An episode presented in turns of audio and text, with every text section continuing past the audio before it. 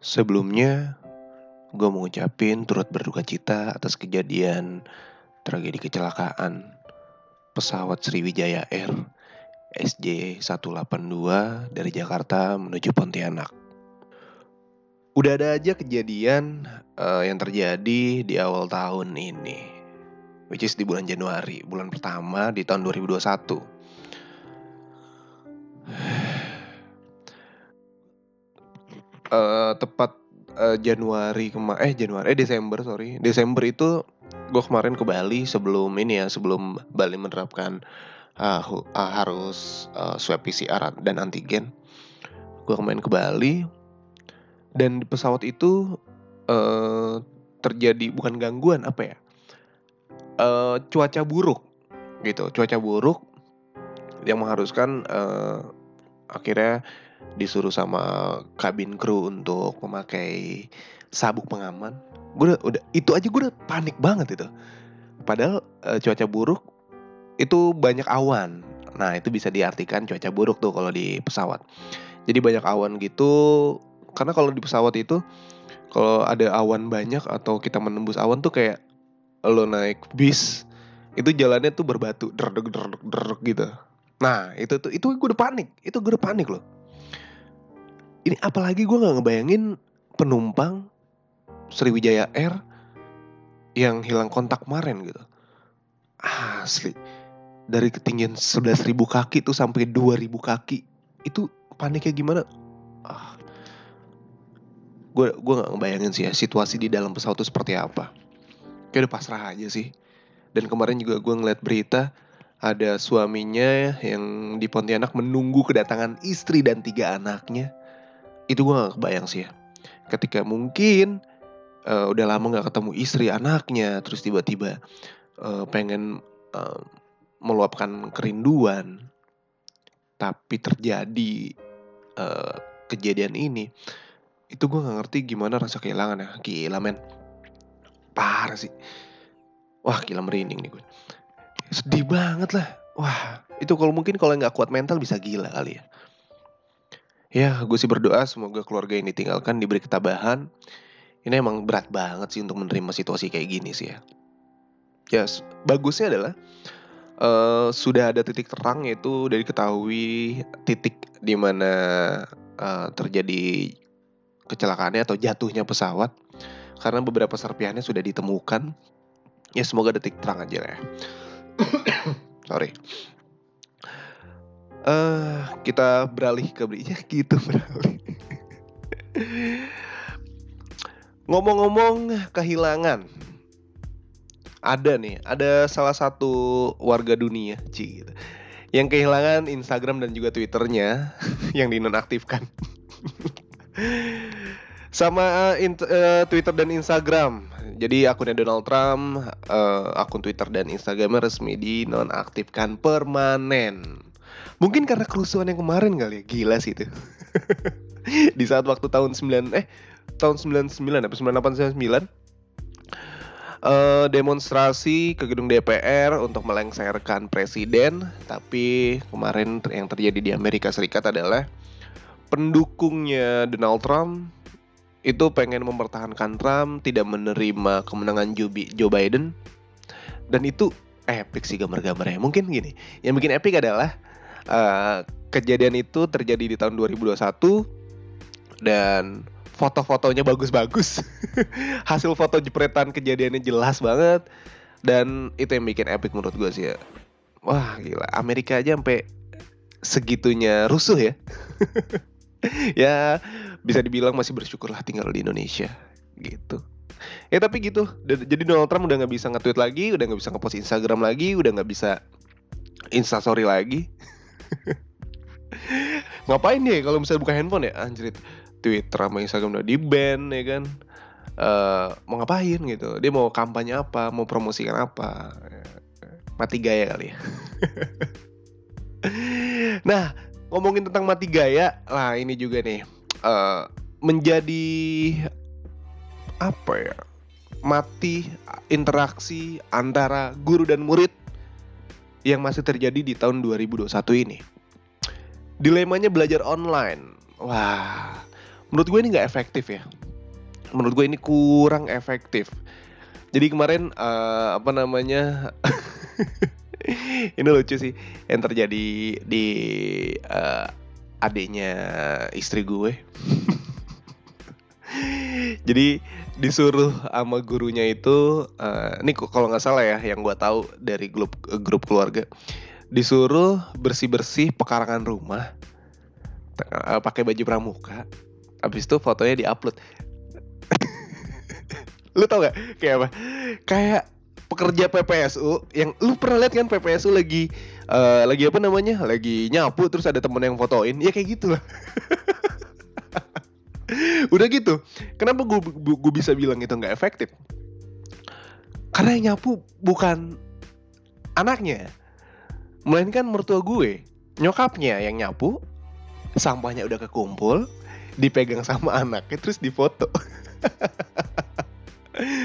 Itu lucu banget sih. Jadi bahan ketawaan sih di, di grup keluarga kayak nggak efektif banget ya. Maksudnya guru nyuruh untuk bersihin pekarangan rumah entah itu nyapu atau apa gitu pokoknya kerja bakti lah pada intinya.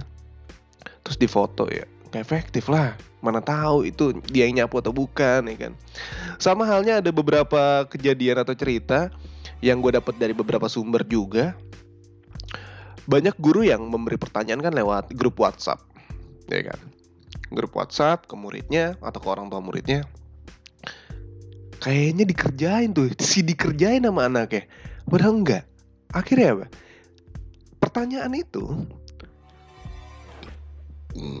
sorry, akhirnya apa? Pertanyaan dari gurunya itu di forward ke grup keluarga, ke grup keluarga yang isinya ya satu keluarga doang lah kakak adik segala macam orang tua untuk bantu dijawab nggak efektif menurut gue nggak efektif banget untuk ngasih apa namanya uh, untuk ngasih pertanyaan lewat WhatsApp itu nggak efektif menurut gue jadi tolong buat ibu guru atau bapak guru atau guru-guru yang sedang apa namanya memberikan uh, pengajaran online atau pertanyaan secara daring ya kan? Mendingan ini deh video call gitu satu anak-anaknya satu di video call ya kan?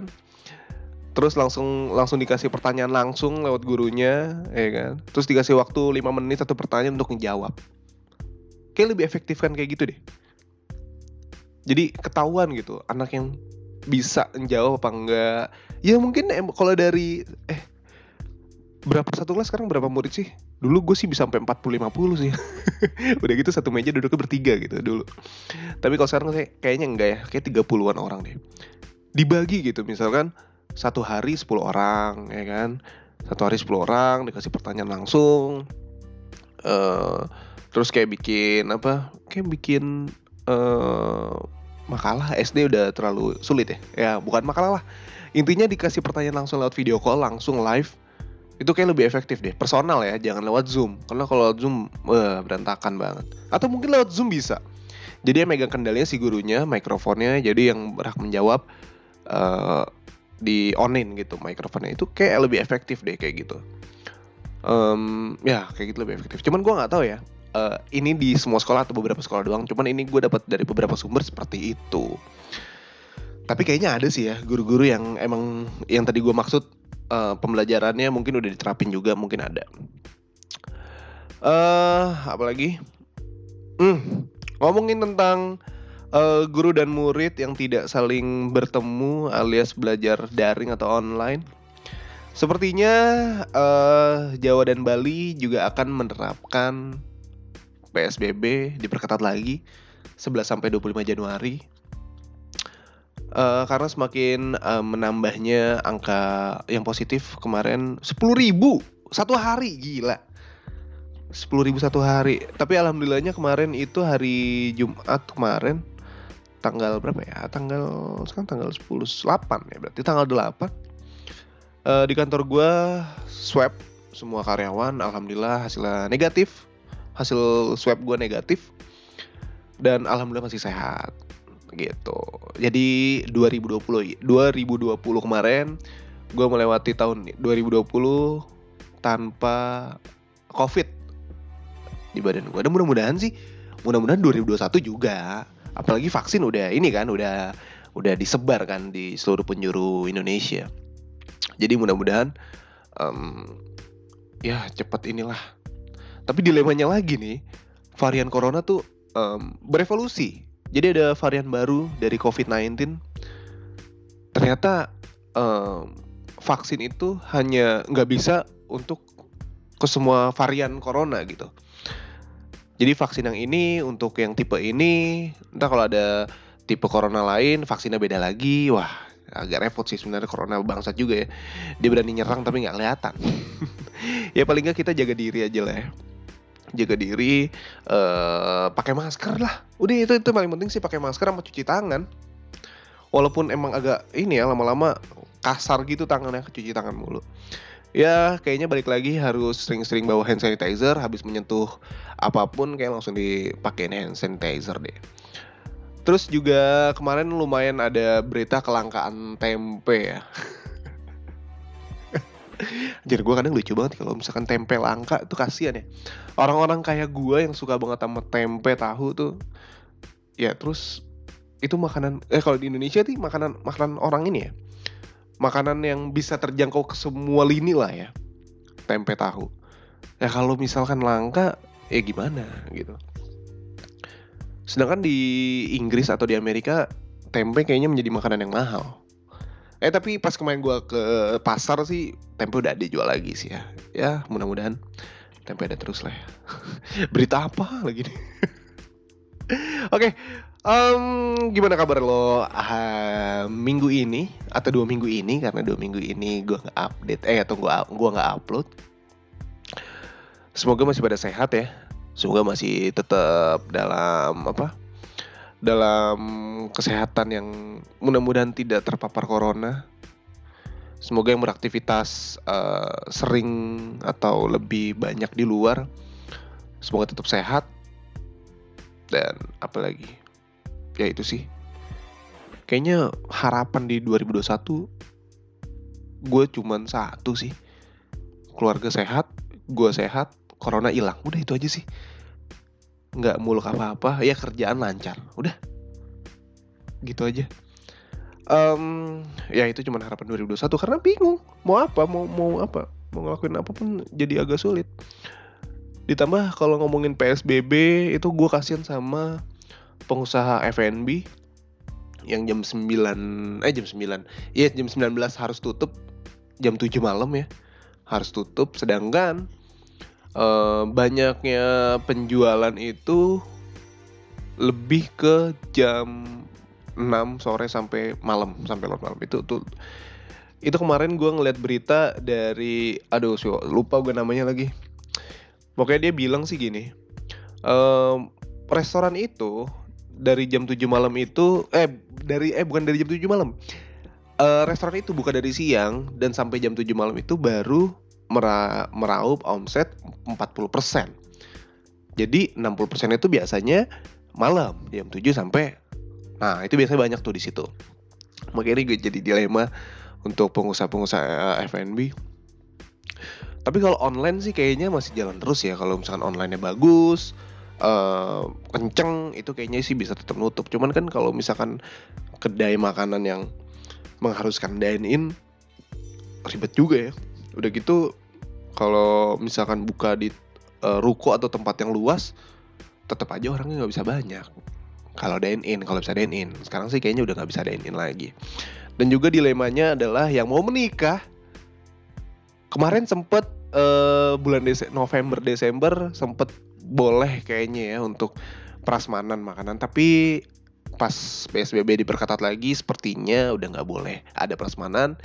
Jadi nasi kotak kayaknya sih seperti itu ya begitu oke sebelum uh, eh, gue baca berita eh baca berita baca email yang masuk tadi gue udah sempet nyampein berita-berita yang update menurut gue ya semoga update lah ya sekarang gue pengen baca email yang udah masuk di stokes.id at gmail.com. Ada siapa nih?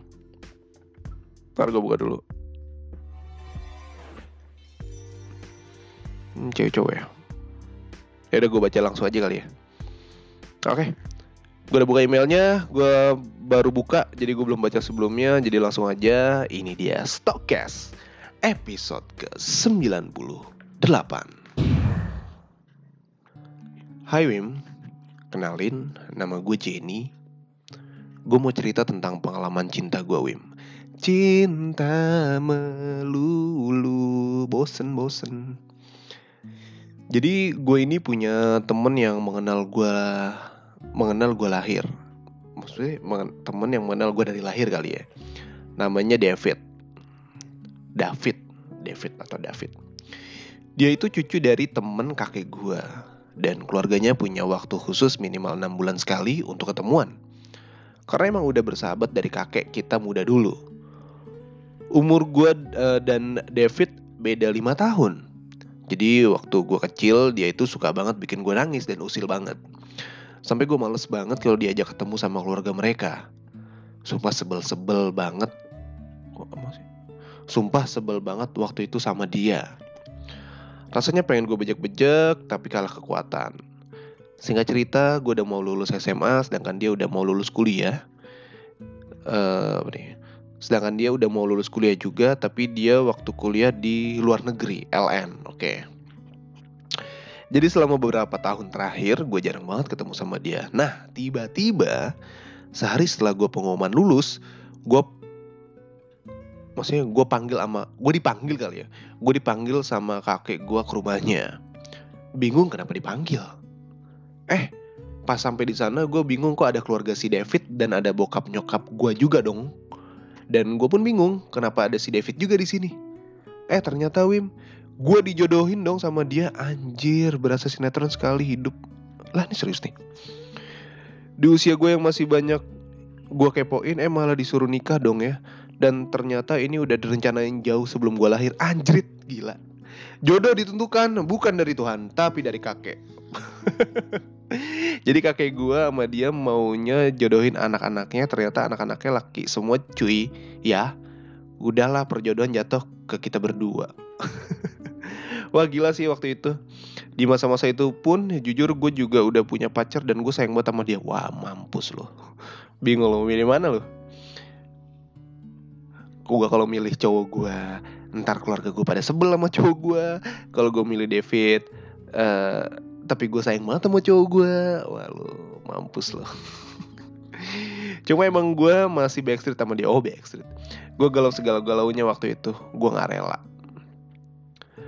Gue nggak rela putus. Tapi gue nggak mau durhaka sama kakek gue Iya durhaka sama kakek nggak ngaruh kali. Penting jangan durhaka sama orang tua. Gila lu.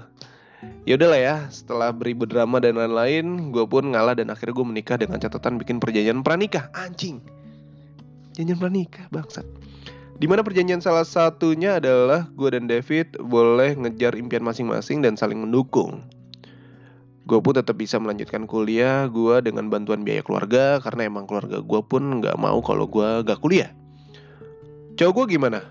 Ya nggak tahu cowok lu gimana? Kok kenapa nanya sama gue?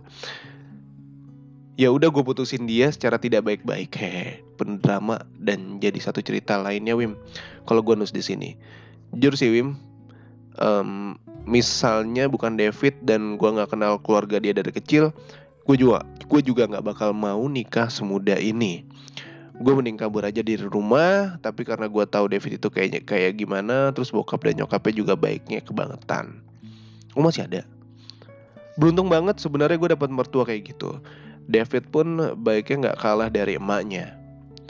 Beruntung sih gue dapetin dia. Gue yang selebor gini dan masih kayak bocah banget dapet dia yang cukup pengertian dan jaga gue banget ternyata. Gue juga baru tahu dia sebenarnya suka sama gue dari kita kecil makanya dia suka ngusilin gue. Karena suka liatin gue kalau marah-marah gak jelas ya gini nih sama kayak misalkan apa namanya kayak lu inget gak sih kalau waktu SD ada cewek cantik gitu ya kan cewek paling cakep di kelas lu terus lu goda-godain terus lu dikejar sama cewek itu lu seneng banget iya gak sih gue sih ngerasa gitu gangguin cewek ya kan yang menurut gue cakep terus dikejar-kejar main kejar-kejaran tuh seru banget sih dikejar cewek tuh wah iya sih dulu tapi kalau sekarang enggak deh makasih lanjut deh kalau sekarang gue udah mau lulus kuliah dan gue udah punya satu baby lucu buat cinta gue sama David. Wah, gila loh. Perjanjian apa tadi nih? Oh, perjanjian tadi. Iya. Yeah. ya walaupun gue agak telat untuk nyelesain kuliah gue tapi terbayar semua kebahagiaan dari keluarga kecil gue Wim gue benar-benar beruntung bisa bisa sama-sama David Wim hehe sekian cerita gue ya Wim by the way kongres ya atas pernikahannya. Semoga bahagia terus. Amin. Thank you Jenny. Oh, na, na, na, Jenny. Kayak lagu ini ya. na na na na na na Jenny. Thank you Jenny by the way. Semoga keluarga lo juga diberikan, diberikan kesehatan dan menjadi keluarga sakit nama wadah warahmah dan bahagia. Amin. Um, ngomongin tentang perjodohan, uh, dijodohin ya, dijodohin. Mungkin kalau misalkan posisi gue kayak si nggak masalahnya si David itu kan udah lulus kuliah, ya kan? Dia nggak punya pacar atau nggak pengen ini apa dalam keluarganya kayak ngapain sih mah dijodoh-jodohin nih kan? ngapain sih emang apa sih nggak punya kehidupan lain gitu selain circle keluarga lu dan teman kakek lu ini. Gue sih nggak mau ya. Kalau gue sih nggak mau. Tapi kalau misalkan emang ini jodohin kayak Pevita Pierce oke okay lah. Itu beda urusan. Tapi kalau ngomong-ngomong tentang aduh laptop gue lobet bentar, bentar gue cas tapi kalau misalkan ngomong-ngomong tentang perjodohan ya kan? Uh, eranya kayak bukan bukan era 2021 kali dijodoh-jodohin. Masih ada gak sih kira-kira? Atau mungkin lu sekarang yang masih um, dilema antara dijodohin orang tua atau milih pacar lu sendiri. Biasanya sih yang dilema itu cewek sih ya. Eh cowok kali ya. Eh nggak tahu deh. Ya gitulah pokoknya ya pokoknya dilema lah namanya dijodohin kita nggak kenal nggak tahu walaupun bibit bebet bobotnya udah ketahuan sih ya dia siapa dari keluarga mana. Tapi kan yang ngejalanin nikah kan lu. Kalau misalkan emang bibit bebet bobotnya jelas tapi lu nggak nyaman sama orang itu ngapain? Iya kan? Mau ngapain? Ya, sebel sih gue agak-agak sebel. Cuman ya udah. Ya semoga Jenny bahagia dengan keluarga barunya. Semoga uh, apa namanya ya bahagia terus lah tadi dia juga bilang bahagia kok ya udah. Jadi bagus lah berarti pilihan kakek lu tuh nggak salah gitu. Kokil juga ya. Kakek lu udah dapet udah bisa ngeliat cicit ya. Berarti anak dari cucunya berarti cicit ya? Gokil juga sih. Sehat-sehat terus kayak eh semoga bisa ngelihat cucunya menikah. Eh cicitnya menikah. Waduh gila tua banget. Um, gue pengen bacain dua email kali ya, tapi satu aja lah.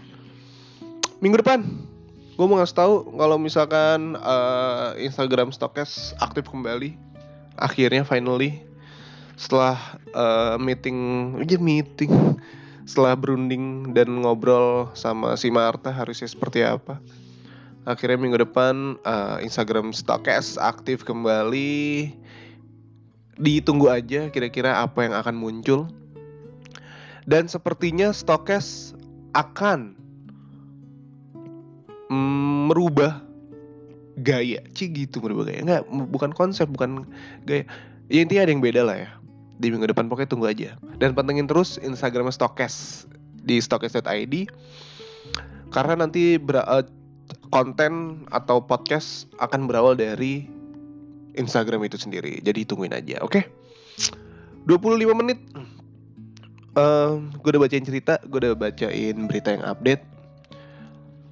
Dan kemarin kenapa gue mau cerita sedikit kenapa minggu lalu nggak update? Karena minggu lalu itu uh, pertama gue balik malam karena rumah gue udah jauh sekarang.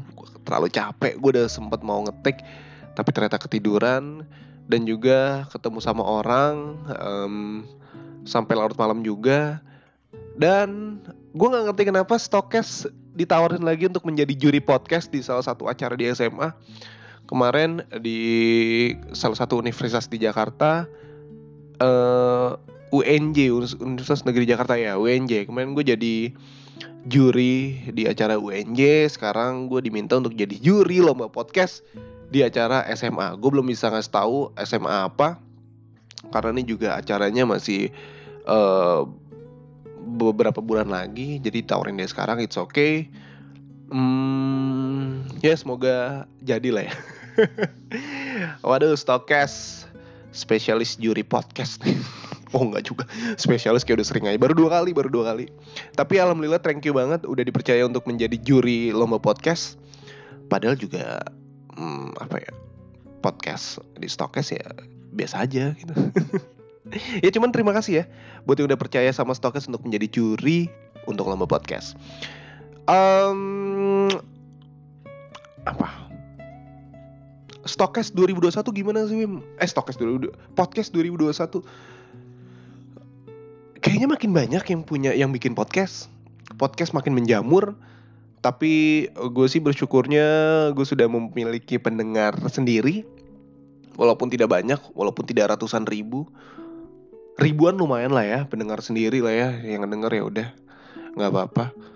Um, mm, mm, mm, mm. Ke mana ada yang nanya um, Bang stokes nggak bikin merchant? Aduh nggak deh belum belum belum belum. Belum nyampe situ belum belum. Belum nyampe merchant-merchant kayak kaos apa belum belum belum.